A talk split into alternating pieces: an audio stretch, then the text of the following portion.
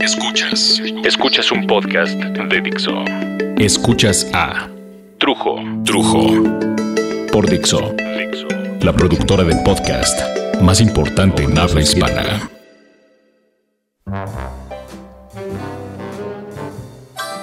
Debo confesar que últimamente he tenido unos agarrones con mi Vivis.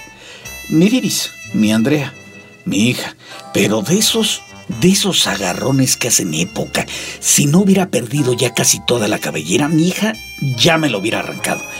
Dos de tres caídas sin límite de tiempo. Ella acaba de cumplir 21 años de edad y yo acabo de cumplir el medio siglo, así que los dos creemos tener la razón en todo. Ella por inmadura, yo por creer que los 50 años avalan la experiencia del mundo. Chale, no mames. Y ni uno ni otro, pero ah, eso sí, los pleitos están al día, de campeonato. Mi hija y yo somos verdaderamente profesionales en esto de discutir y debo aceptar, aunque a veces ella a ella le pesa más que a mí. A mí de hecho me da mucha risa. Pienso, pobre nana. Debo aceptar que somos muy, pero muy parecidos. Somos tercos como un par de mulas. Si nos dicen no, ah, a huevo queremos hacer las cosas. Nos desafían y no saben con quién carajo se están metiendo. Somos muy competitivos. Somos persistentes. Podemos ser muy disciplinados. Ella hoy es muy, muy disciplinada, como yo solía serlo a su edad. Hoy la verdad es que la disciplina se me convirtió más bien como en hueva y mucho colmillo. Dos armas diferentes, pero ambas con mucho filo. Sensibles, puta madre, hasta la pared de enfrente. Cargamos el sentimiento a flor de piel. Creemos en la lealtad, somos muy amorosos y necesitamos, por tanto, que nos carguen la batería de la misma forma. Así que ya sea el ser amado, románticamente hablando, o no sé, una mascota muy querida, nuestro corazón les pertenece por completo. Somos también muy aventureros y nos fascina innovar, probar, viajar, experimentar. Hoy la nueva modalidad de mi chaparra la Vivis, porque ha pasado por varias facetas. Eh, por ejemplo, conoce gente nueva, se interrelaciona y entonces le llama la atención lo que ellos le presentan en la vida. Lo explora. Estuvo en su fase cristiana, vegetariana, primera parte, después la abandonó, dancística, musical como compositora y cantante, de actriz de comedia musical, ha hecho doblaje, ha grabado comerciales, recientemente incursionó en el modelaje para publicidad, reingresó al circo para prepararse más a fondo en los aros voladores, ya había hecho telas. Total que, bueno, ella se está preparando duramente, pero volvió a encontrarse con el vegetarianismo, pero de una forma más seria. Y ya en la práctica seria del vegetarianismo, por un lado, y su amor incondicional por los animales, del otro, más la preocupación que nuestra generación le ha venido a entregar a los jóvenes en un mundo muy cruel, muy plástico, con terribles problemas de contaminación, sobrepoblación, deforestación y una enorme cantidad de animales en peligro de extinción, por no mencionar la tierra cancerosa que les hemos dejado. Entonces ella llegó al veganismo como una forma de comprender al mundo, a la vida, al respeto por la vida, digamos. Pero se preguntarán muchos de ustedes, ¿a qué carajos es el veganismo? ¿Qué sucede al ser un vegano? Eh, eh, profesor, el veganismo es una alternativa ética y sana al consumo y dependencia de los productos no adaptados a nuestras necesidades físicas y espirituales, como la carne, el pescado, los lácteos, los huevos, la miel, los productos derivados de los animales y otros artículos de origen animal como el cuero y las pieles. Se puede afirmar que es el estilo de vida más sano y respetuoso con los animales y la naturaleza además de los múltiples beneficios personales derivados del rechazo de los alimentos o artículos de consumo obtenidos de la explotación cruel, injusta e innecesaria de los animales, la adopción del veganismo contribuye a paliar el hambre mundial, a proteger el medio ambiente y a mejorar la calidad de vida de todo el planeta, creando las condiciones idóneas para una convivencia social basada en la no violencia. Pitágoras, el gran filósofo y matemático griego, reconocía el significado y la importancia de una dieta exenta de animales en la siguiente exhortación pronunciada hace ya 25 siglos. ¡Oh dioses! puede darse mayor delito que introducir entrañas en las propias entrañas, alimentar con avidez el cuerpo con otros cuerpos y conservar la vida dando muerte a un ser que, como nosotros, vive? Gracias, profesor. Debo reconocer que para mí comer carne es un verdadero placer, pero también debo admitir que en mi sociedad también el comer carne, desde que yo tengo uso de razón, es un símbolo de capacidad económica. Las familias más pobres de México, que son un chingo y dos millones de montones, no pueden verdaderamente consumir carne, eh, aunque quisieran. La carne en mi México, no en todos los lugares de México, pero sí en general es de quien puede comprarla, así como una casa, como un coche, o ropa de marca, o una buena educación. Cuando comparas los conceptos de la carne en diferentes culturas o en diferentes países, encuentras que, por ejemplo, el argentino, que mucho presume de la calidad de su carne y con toda razón, es lo máximo consume carne todo el tiempo porque la carne abunda en su país y es muy barata. Son de los productores más importantes del mundo de cárnicos. Y para ellos comer carne no es signo de poderío económico personal, es símbolo del poderío ganadero del país en sí. Así como jugar el fútbol, salen y comen un asado. Es lo más normal para ellos. Cuando llega un argentino a México y se enfrenta al costo de la carne primero, y que ante lo costosa que es la carne para el mexicano promedio, no se puede consumir a voluntad, y además tenemos costumbres sintomáticas de lo que yo digo. A ver, eh, ¿quién de nosotros no conoce el término de carnicería? Ay, este, pero bien aplanaditos los bisteces, don Toño. O don Chucho, o don Marco, o el que sea que esté fileteando la res. Nosotros acostumbramos a aplanar la carne para extenderla y que no se vea tan pequeñita. No es para suavizar la carne. No se vayan con la finta. Para suavizar la carne se usan otras herramientas. Un bistec mediano aplanado se ve enorme hasta que lo avientas al sartén y con el calor regresa a su tamaño original y posiblemente a su dureza si es que la carne es barata. Cualquier persona que desee comer, no sé, un bife de chorizo, o un churrasco, un ribeye o un cirlón, en lugar de un kilito de bisteces de diezmillo o de aguayón, por favor, don Toño, que son los términos usados aquí en México, ni en argentino ni en gringolés.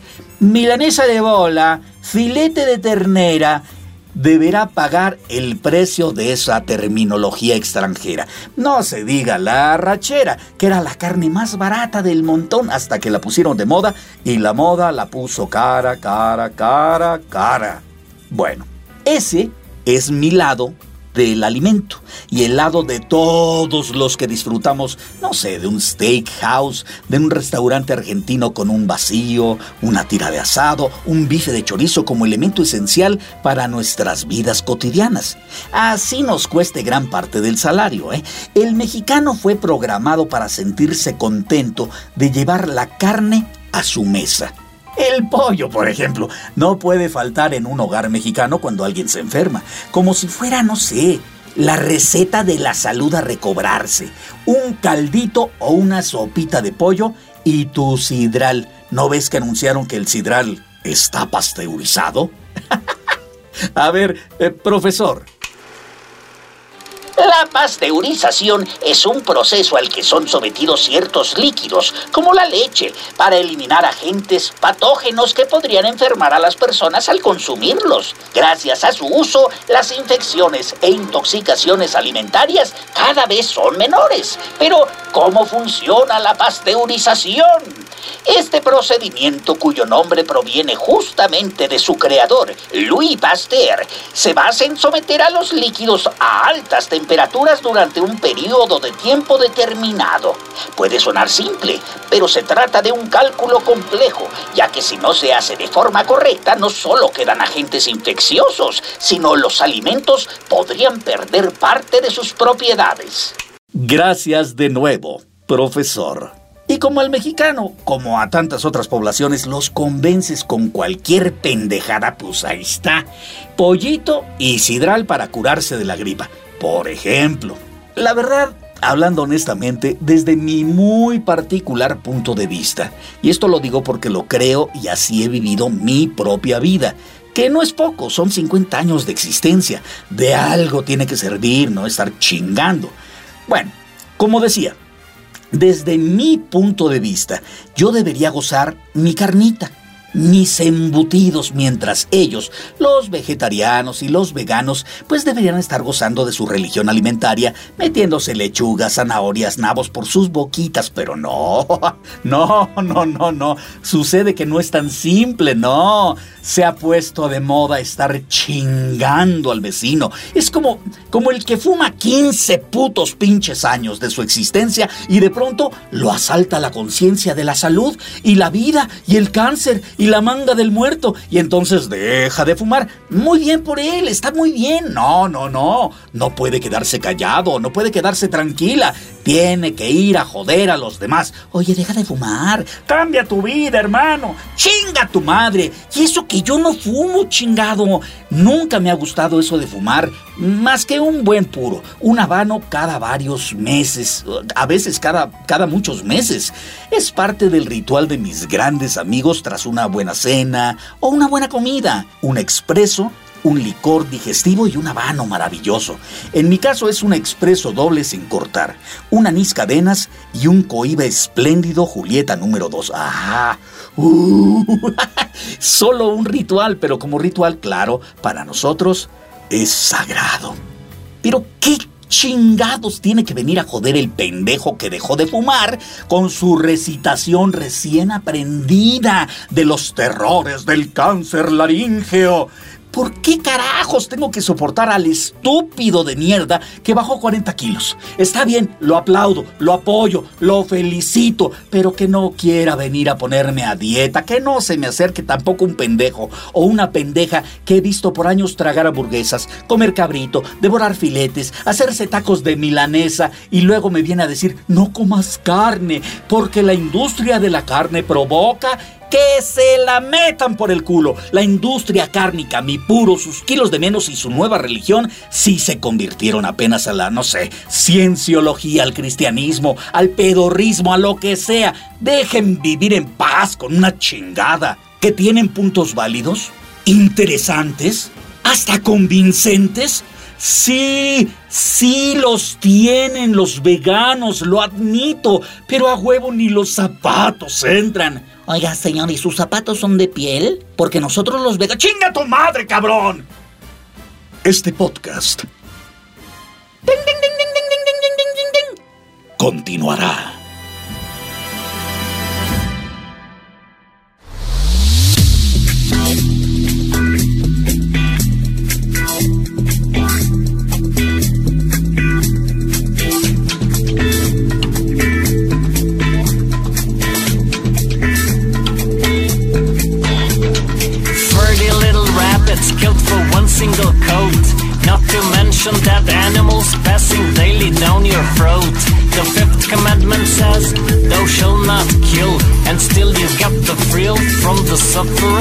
That's ill.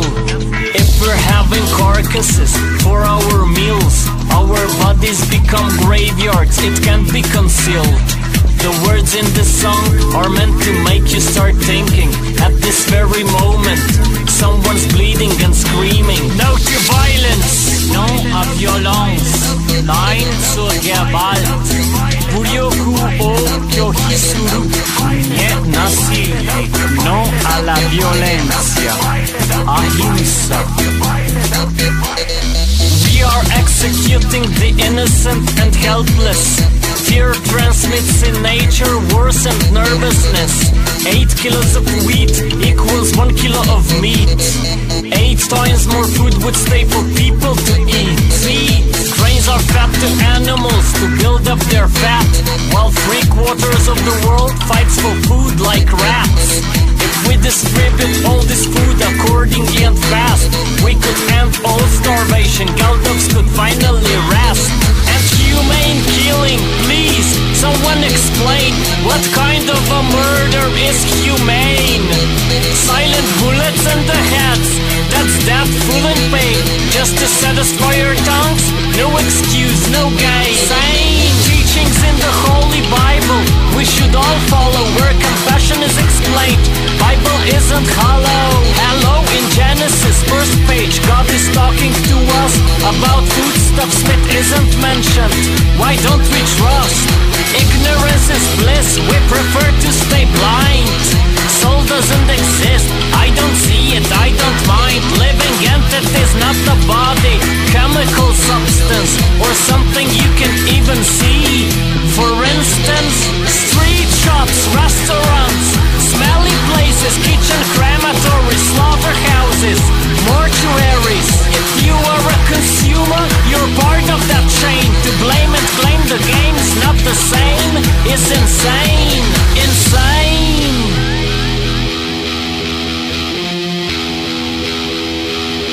Escuchas a Trujo.